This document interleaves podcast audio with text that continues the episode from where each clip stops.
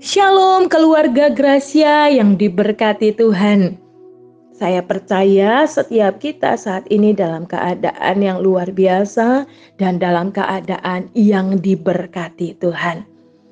Hari ini kita akan mendengarkan kebenaran firman Tuhan yang berbicara di dalam seluruh kehidupan kita. Mari kita siapkan hati dan kita akan mendengarkan kebenaran firman Tuhan hari ini.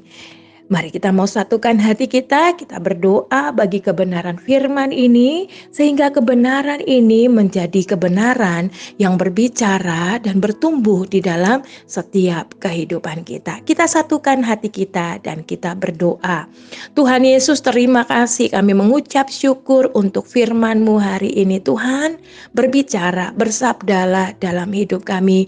Kami berdoa di dalam nama Tuhan Yesus Kristus, jadikan hati kami tanah yang yang subur bagi kebenaran-Mu. Sehingga ketika firman ini ditaburkan, firman ini akan jatuh dalam tanah hati kami yang subur dan bertumbuh dalam seluruh kehidupan kami, mengubahkan paradigma berpikir kami, mengubahkan sudut pandang kami, sehingga sudut pandang dan paradigma berpikir kami selaras dengan apa yang menjadi kehendak Tuhan.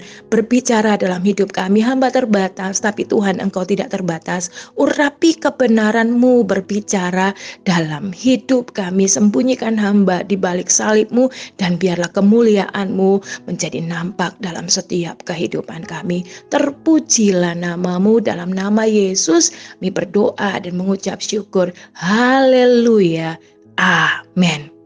Bapak Ibu keluarga Gracia yang diberkati Tuhan, apa kabarnya hari ini? Saya percaya semua kita dalam keadaan yang luar biasa di dalam Tuhan. Saya rindu untuk menyampaikan sebuah kebenaran firman yang memberkati kehidupan saya secara pribadi sebelum saya sampaikan kepada Bapak Ibu sekalian. Saya percaya bahwa keluarga Gracia setiap kita adalah orang-orang yang memegang dan menggenapi janji Tuhan di dalam seluruh kehidupan kita. Karena ketika kita hidup, kita percaya kepada Tuhan, kita tahu tujuan kita satu, Kristus adalah satu-satunya tujuan daripada seluruh kehidupan kita.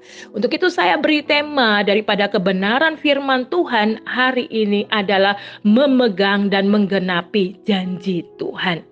Dari topik yang saya sampaikan hari ini Bapak Ibu bicara soal perjanjian, bicara soal janji Tuhan.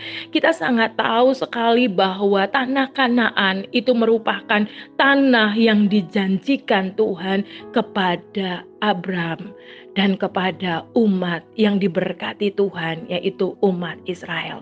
Bila kita baca daripada seluruh kebenaran sejarah daripada bangsa ini, kita lihat bahwa mereka adalah bangsa yang dituntun Tuhan dari Mesir menuju tanah yang dikatakan berlimpah susu dan madunya, yaitu tanah Kanaan, untuk mereka itu bisa hidup dan menikmati janji-janji Tuhan yang ada di dalam tanah ini. Kalau kita baca dalam ke kejadian pasalnya yang ke-12, tanah Kanaan adalah tanah perjanjian yang ditunjukkan Allah kepada Abraham. Kita baca sama-sama ayat ini dikatakan di sana, berfirmanlah Tuhan kepada Abraham, pergilah dari negerimu dan dari sanak saudaramu dan dari rumah bapamu ke negeri yang akan kutunjukkan kepadamu. Bapak Ibu yang dikasihi Tuhan keluarga Gracia dalam bahasa Ibrani kata Kanaan mempunyai arti tanah datar. Ternyata di dalam Alkitab kata tanah ini sudah disebutkan lebih dulu di dalam kejadian 9 ayat 18 tanah bagi Nuh dan anak-anaknya. Tanah Kanaan merupakan tanah yang subur dan berulang-ulang Alkitab menyebutkan tanah ini adalah tanah yang terlahir dari susu dan madunya. Kita bisa lihat di dalam ulangan pasal 11 ayatnya yang ke-9. Dikatakan di sana supaya lanjut umurmu di tanah yang dijanjikan Tuhan dengan sumpah kepada nenek moyangmu untuk memberikannya kepada mereka dan kepada keturunan mereka suatu negeri yang berlimpah susu dan madunya. Tanah ini sudah ada sedari Abraham sebagai pengembara. Abraham berumur 75 tahun ketika meninggalkan Haran. Abraham berjalan menuju ke negeri itu sampai ke suatu tempat dekat Sikem. Waktu itu orang Kanaan diam di negeri itu. Ketika itu Tuhan menampakkan diri kepada Abraham. Abraham dan berfirman, kalau kita baca dalam kejadian 12 ayat ke-7, Aku akan memberikan negeri ini kepada keturunanmu Abraham menetap di tanah Kanaan dan setelah Lot berpisah dari Abraham, berfirmanlah Tuhan, pandanglah sekelilingmu dan lihatlah dari tempat engkau berdiri ke timur, barat, utara dan selatan, sebab seluruh negeri yang kau lihat itu akan kuberikan kepadamu dan kepada keturunanmu untuk selama-lamanya. Kejadian pasal 13 ayat 13 sampai ayatnya yang ke-15. Bila kita lihat dari sederet pengertian dan sejarah dari Kanaan, maka kita dapat menyimpulkan Kanaan ini adalah tanah perjanjian. Kanaan ini adalah janji Tuhan kepada bangsa yang diberkati yaitu bangsa Israel. Dikatakan tanah ini adalah tanah yang berlimpah susu dan madunya. Bukan karena tanah ini subur Bapak Ibu, tetapi Kanaan ini adalah tanah yang diberkati oleh Tuhan. Mungkin orang berkata Kanaan tanah yang subur karena dari segi geografisnya dataran di Kanaan sulit diterima sebagai daerah yang subur dan dengan perbukitan lereng dan berbagai tanah berbatu. Namun mengapa Kanaan disebut daerah yang subur, yang berlimpah susu madu? Karena curah hujan cukup tinggi. Selain itu, Tuhan telah memberkati tanah ini, Bapak Ibu. Apa yang menjadi Kanaan di dalam setiap kehidupan kita? Kalau pertanyaan ini ditanyakan kepada kita, Tanaan itu adalah Kanaan itu adalah tanah perjanjian atau janji Tuhan bagi bangsa Israel. Dalam hidup kita, apa yang menjadi, menjadi janji Tuhan di dalam hidupmu? Pernahkah kita bertanya kepada Tuhan, apa yang menjadi rancangannya dalam hidup kita, keluarga Gracia yang diberkati Tuhan? Bila kita kembali melihat sejarah dari bangsa Israel pada zaman Yakub dan anak-anaknya, mereka mendapati kelaparan dan memaksa mereka meninggalkan Kanaan menetap di Mesir di mana Yusuf anak dari Yakub menjadi orang yang berkuasa di sana. Yusuf membawa saudara-saudaranya menetap di Mesir. Namun setelah kematian Yusuf bertambah-tambah bangsa ini menjadi bangsa yang besar dan dipaksa menjadi budak. Firaun raja Mesir memperlakukan mereka sangat kejam. Perjalanan mereka tidak mudah dan mereka berdoa kepada Allah. Setelah 400 tahun mereka menjadi budak di Mesir, Tuhan memilih Musa menjadi hambanya untuk menyelamatkan bangsa ini dari perbudakan di Mesir. Dan kembali ke tanah perjanjian yaitu Kanaan. Namun Kanaan yang adalah tanah di mana Tuhan meletakkan janjinya kepada bangsa ini bukan tanah yang kosong. Kanaan ini adalah tanah yang berpenduduk, butuh sebuah perjuangan untuk mereka kembali ke Kanaan. Demikian pun dengan hidup kita, Bapak Ibu keluarga Gracia yang diberkati Tuhan. Apa yang menjadi janji Tuhan dalam setiap kehidupan kita? Janji Tuhan tidak kita dapati dengan mudah, saudara. Di dalam Alkitab selalu ada dua hal yang saling mendukung. Bila ada perintah yang Tuhan berikan, pasti ada janji yang mengeri, mengiringinya. Untuk mendapatkan janji Tuhan dalam hidup kita, ada perintah yang harus kita ini lakukan di dalam seluruh kehidupan kita. Dalam keluaran 3 ayat 1 sampai 22, kita bisa lihat di sinilah awal Musa menerima panggilan untuk membawa umat keluar menuju ke Kanaan. Dalam ayatnya yang ke-8 ada sebuah janji Tuhan kepada Musa ketika Tuhan memilih dia untuk membawa umat keluar dari Mesir. Namun di ayat yang ke-10 dilihat di sana ada sebuah perintah yang Tuhan itu berikan kepada uh, Musa ketika dia itu keluar dari membawa umat keluar dari tanah Mesir. Mari Bapak Ibu keluarga Gracia yang diberkati Tuhan, sama-sama kita lihat ayat ini Keluaran pasal 3 ayatnya yang ke-8. Kita lihat sama-sama Keluaran pasal 3 ayat yang ke-8. Sebab itu aku telah turun untuk melepaskan mereka dari tangan orang Mesir dan menuntut mereka keluar dari negeri itu ke suatu negeri yang baik dan luas, suatu negeri yang berlimpah-limpah susu dan madunya ke tempat orang Kanaan, orang Het, orang Amori, orang Feris, orang Hewi dan orang Yebus ada sebuah janji yang Tuhan berikan bahwa Tuhan akan menuntun mereka untuk keluar dari tanah itu menuju Kanaan yang berlimpah susu dan madunya. Namun ayat 10 dikatakan di sana, jadi sekarang pergilah, aku mengutus engkau kepada Firaun untuk membawa umatku orang Israel keluar dari Mesir untuk menggenapi janji Tuhan ini, maka Musa harus pergi menghadap Firaun. Ada perintah yang dilakukan yang yang harus dilakukan dalam setiap kehidupan Musa untuk mendapatkan janji Tuhan bagi bangsa ini. Keluarga Gracia yang diberkati Tuhan. Dari kebenaran ini kita belajar ada beberapa poin yang kita mau pelajari. Yang pertama adalah untuk mendapatkan kanaan dalam hidup kita selalu ada perintah yang harus kita lakukan. Dari kisah ini Tuhan sedang mengajarkan kepada kita bahwa dalam hidup kita kita harus menjadi orang-orang yang memiliki daya juang yang tinggi. Kita tidak bisa hidup menurut kehendak kita, tetapi kehendak kita harus selaras dengan kehendak Allah. Keluarga Gracia Musa bukanlah orang biasa. Dia bisa saja memilih untuk tidak mengikuti kehendak Tuhan dalam hidupnya karena dia sudah diangkat anak oleh putri Firaun. Namun dalam hati kecilnya ia mengasihi Tuhan, ia mengasihi umat Allah. Seberapa besar dari kita yang melakukan sesuatu selalu bertentangan dengan hati kita. Ikuti apa yang menjadi kehendak Tuhan di dalam seluruh kehidupan kita. Keluarga Gracia yang diberkati Tuhan, zaman ini berlalu dengan begitu sangat cepat. Waktu ini berlalu dengan begitu sangat cepat. Kita bukan lagi hidup di zaman dulu, zaman yang segala sesuatu mungkin susah untuk kita akses. Tapi hari-hari ini, ini zaman yang sangat canggih Bapak Ibu. Kita mau mengakses internet, kita mau mengakses informasi apa pun, kita bisa memperolehnya dengan cara yang sangat mudah. Jadi, mari kita belajar untuk mendapatkan kanaan dalam hidup kita Zaman ini bukan zaman yang mudah karena godaan di zaman ini begitu sangat kuat. Kalau dulu informasi kita dapat lewat uh, hal-hal yang harus kita lakukan. Mungkin kita harus ke uh, warnet terlebih dahulu, tapi hari ini lewat smartphone kita, kita bisa melihat begitu banyak hal Bapak Ibu keluarga Gracia yang diberkati Tuhan. Tapi hari ini Tuhan mau hidup kita menjadi hidup yang selaras dengan kehendaknya. Hidup kita menjadi hidup yang kudus sebagai anaknya. Sebagai anak-anak Tuhan, kita ini mau belajar untuk tidak hidup menurut zaman ini.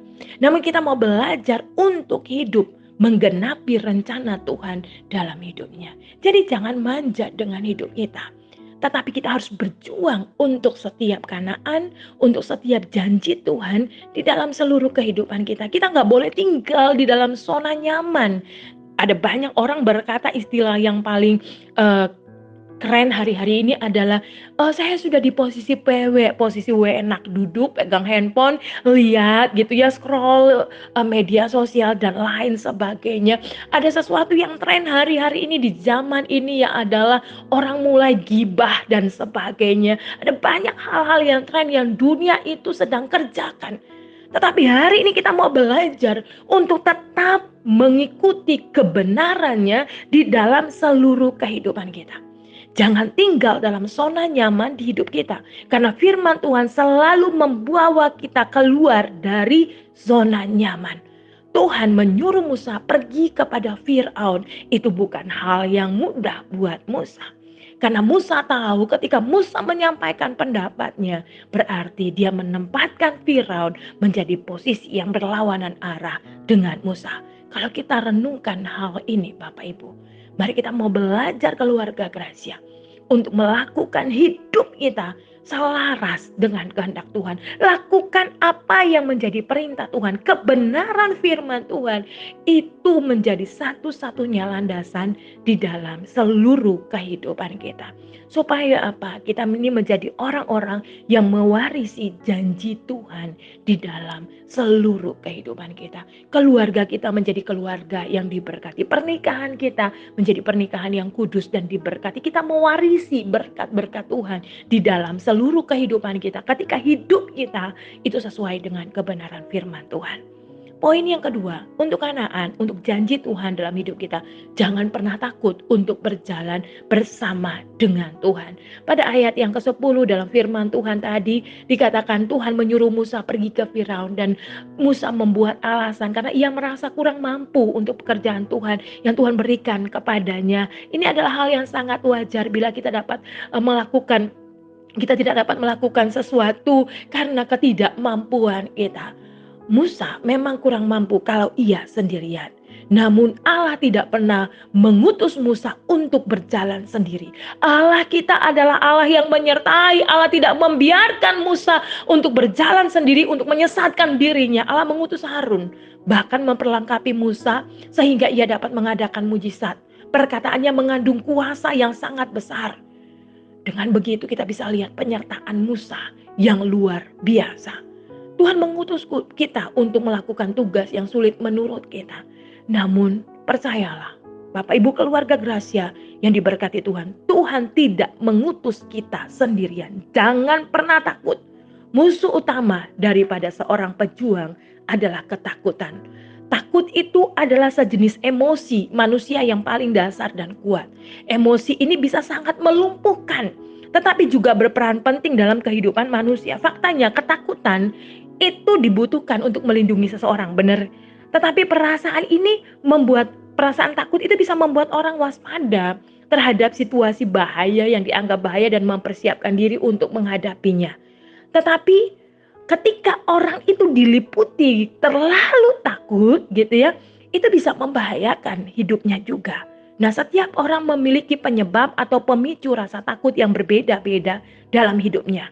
Perasaan ini bisa muncul akibat pengalaman atau trauma masa lalu, tetapi juga bisa ada dengan sendirinya tanpa kita ketahui. Adapun pemicu yang bisa memunculkan ketakutan itu seperti misalnya uh, benda tertentu pernah mengalami ya saya mengalami banget saya tuh uh, pernah mengalami pengalaman yang membuat saya takut terhadap binatang atau serangga tertentu atau situasi tertentu, pernah sendirian, berada ketinggian atau kekerasan gitu ya dan sebagainya atau peristiwa yang dibayangkan atau acara yang nggak sengaja kita tayang gitu ya, kita lihat gitu dan kita mulai takut, khawatir dan sebagainya. Nah, bahaya kalau kita ini hidup dikuasai oleh ketakutan. Bahayanya adalah yang pertama, Anda tidak terbuka kepada kesempatan yang baru karena terlalu takut. Yang kedua, anda hanya akan menyenangkan orang lain tanpa memikirkan diri sendiri. Yang ketiga, Anda menyembunyikan diri dan potensi Anda sesungguhnya. Yang keempat, takut untuk menyuarakan pendapat, padahal Anda bisa, atau mungkin pendapat Anda bermanfaat, Bapak Ibu, bagi orang lain. Yang kelima, tidak bisa berterus terang saat bicara karena takut. Dalam Alkitab sendiri, ada 124 kali kata takut itu disebutkan. Lukas 12 ayat 7 dikatakan bahkan rambut di kepalamu terhitung semuanya karena itu jangan takut karena kamu lebih berharga daripada burung pipit. Ketakutan itu akan membawa kita jauh dari kanaan, jauh dari janji Tuhan. Jangan takut, Tuhan itu mengutus kita. Dia tidak pernah membiarkan kita melangkah sendirian. Kalau kita takut, takutlah akan Tuhan. Jangan takut untuk hal-hal yang lain. Kalahkan setiap rasa takut dalam hidup kita. Kita belajar dari Yosua ya. Dia adalah keturunan Yusuf. Dia mengikuti Musa ke mana pun Musa pergi. Dan peristiwa masa Meriba gitu itu, itu tidak membuat Yosua itu takut. Namun sebaliknya itu semakin menguatkan imannya. Kalau mau bilang Yosua trauma, dia bisa lihat kehidupan Musa, bagaimana Musa memimpin umat ini masuk ke Kanaan, tetapi Musa tidak bisa masuk ke Kanaan. Karena Musa kedapatan melakukan sesuatu yang tidak sejalan, tidak selaras dengan kehendak Tuhan. Kalau Yosua takut, dia tidak bisa mengambil kepemimpinan yang diberikan oleh Musa. Tetapi setiap pengalaman perjalanannya bersama dengan Musa itu bukan membuat dia semakin takut, tetapi semakin menguatkan imannya untuk dia memantapkan hatinya dipakai oleh Tuhan membawa bangsa itu masuk ke Kanaan. Jadi, untuk Kanaan, jangan pernah mau hidup dikuasai oleh rasa takut. Poin yang ketiga, untuk Kanaan, Bapak Ibu keluarga Gracia yang diberkati Tuhan, jangan berhenti mencoba atau jangan cepat putus asa. Bapak Ibu keluarga Gracia yang diberkati Tuhan, Yosua adalah orang yang melanjutkan kepemimpinan Musa ketika Musa mengakhiri tugasnya. Tuhan memilih Yosua dan dari dia kita belajar jangan pernah menyerah apa pun yang terjadi dalam hidup kita. Yosua adalah pejuang yang sangat gigih. Yosua membantu Musa bertahun-tahun. Ia melihat betapa sulitnya Musa memimpin umat Israel. Namun ia tidak menyerah ketika dia diserahkan tanggung jawab untuk membawa umat itu masuk ke Kanaan. Ia melakukan tugasnya dengan baik sesuai apa yang diperintahkan Musa kepadanya. Bila Yosua takut, Bapak Ibu, bila Yosua berhenti, Yosua putus asa karena melihat keadaan umat yang tegar tengkuk dan sebagainya, maka janji Tuhan itu tidak pernah diwarisi oleh diterima oleh bangsa yang diberkati oleh Tuhan. Hari ini kita belajar tiga hal ini. Ada banyak janji Tuhan di dalam seluruh kehidupan kita. Ketika kita percaya kepada Tuhan, Tuhan itu memberikan janji-janjinya dalam seluruh kehidupan kita. Waktu saya percaya, waktu saya bertobat, dan waktu saya ikut Tuhan, saya pernah berdoa kepada Tuhan. Dan saya memperoleh janji Tuhan dalam hidup saya. Secara pribadi Bapak Ibu keluarga Gracia. Saya ingat sekali itu tahun 2003, waktu itu saya masih kuliah. Dan lalu saya berubah dan saya mau kenal Tuhan di sebuah event KKR yang diadakan dalam sebuah uh, praise itu lagi puji-pujian dan Tuhan melawat hati saya dan kemudian saya memilih untuk mengikut Tuhan meninggalkan cara hidup saya yang lama dan itu bukan sebuah hal yang mudah karena keluarga saya adalah keluarga yang sangat kuat di dalam memegang agama Bapak Ibu saya harus berhadapan dengan berbagai macam tradisi daripada keluarga. Tetapi saya tahu kebenaran ini bahwa ketika saya hidup sesuai dengan kehendak Tuhan, Tuhan bisa mengubahkan segala sesuatu bahwa dia tidak mengutus saya sendirian, tetapi lewat hidup saya, keluarga saya semakin kenal Tuhan, keluarga saya semakin mengasihi Tuhan. Ada banyak janji-janji Tuhan yang Tuhan berikan di dalam setiap kehidupan kita. Sejak hari saya kenal Tuhan sampai hari ini, saya melihat penyertaannya yang sangat luar biasa kalau kita hidup selaras sesuai dengan kehendaknya. Kadang mungkin perintah itu membuat kita harus hidup berlawanan dengan apa yang menjadi keinginan daging. Atau ada banyak hal dalam hidup kita yang harus ditanggalkan, yang harus dipotong. Bukankah firman Tuhan berkata untuk pohon itu berbuah lebat, maka ranting-ranting yang liar harus dipotong. Ada banyak hal dalam hidup kita. Mungkin untuk kita masuk ke kanaan itu, yang harus kita itu tinggalkan Bapak Ibu keluarga Gracia yang diberkati Tuhan, renungkan apa yang menjadi janji Tuhan dalam setiap kehidupan kita. Dan hari ini kita mau melangkah untuk mendapati janji itu. Karena janji Tuhan itu ya dan amin dalam kehidupan kita. Tinggal bagaimana kita berjalan, menggenapi setiap firman, menggenapi setiap perintah. Kita berjalan dalam tuntunan Tuhan untuk menggenapi janji-janjinya dalam seluruh kehidupan kita. Saya berdoa dalam setiap kehidupan Bapak Ibu keluarga Gracia yang diberkati Tuhan. Kita semua akan menjadi orang yang mewarisi. Kita akan menjadi orang-orang yang masuk dalam perjanjian dengan Tuhan. Janji Tuhan digenapi dalam seluruh kehidupan kita. Mari kita akan satukan hati kita. Firman Tuhan selesai. Saya berdoa bagi setiap kita bagi setiap keluarga Gracia yang mendengarkan siaran ini, supaya Anda menjadi orang-orang yang kuat berjalan, tidak takut, tidak hidup dalam ketakutan, Mungkin ada banyak hal yang kita dengar. Hidup saat ini tidak mudah. Tahun-tahun depan bukan tahun yang mudah. Tetapi kita percaya bahwa kita punya Tuhan yang besar. Kita percaya kita punya Tuhan yang hebat. Kita punya Tuhan yang luar biasa yang tidak pernah meninggalkan kita berjalan sendirian. Tetapi Tuhan kita adalah Allah yang menyertai. Kalau dia bisa melakukannya bagi Yosua, artinya dia juga bisa melakukannya dalam setiap kehidupan kita. Mari kita satukan hati kita. Kita bawa hati kita kepada Tuhan. Dan kita mau serahkan hidup kita kepada Tuhan. Dan kita mau berkata, Tuhan kalau ini janjimu, aku mau melakukan perintahmu. Aku tidak takut terhadap apa pun, aku akan berjuang. Untuk setiap janji Tuhan, hidup kudus sesuai dengan kebenaranmu di dalam seluruh kehidupanku. Mari satukan hati kita keluarga Gracia dan kita berdoa. Tuhan hamba selesai dengan kebenaranmu. Serahkan kebenaran firman Tuhan ini urapi berkati di dalam nama Yesus. Supaya firman ini menjadi firman yang hidup. Bukan merupakan sebuah perkataan yang lewat begitu saja. Tetapi ada sebuah kebenaran yang ditangkap oleh keluarga Gracia. Yang menjadi benih yang bertumbuh dan menghasilkan buah. Kami menjadi orang-orang yang hidup dalam janji Tuhan melakukan perintah. Dan kami masuk dalam perjanjian dengan Tuhan. Urapi kami kalau ada kecemasan, kekhawatiran, ketakutan dalam hidup kami. Angkat di dalam nama Yesus. Gantikan dengan roh yang berani, roh yang bijak, hati yang mengenal.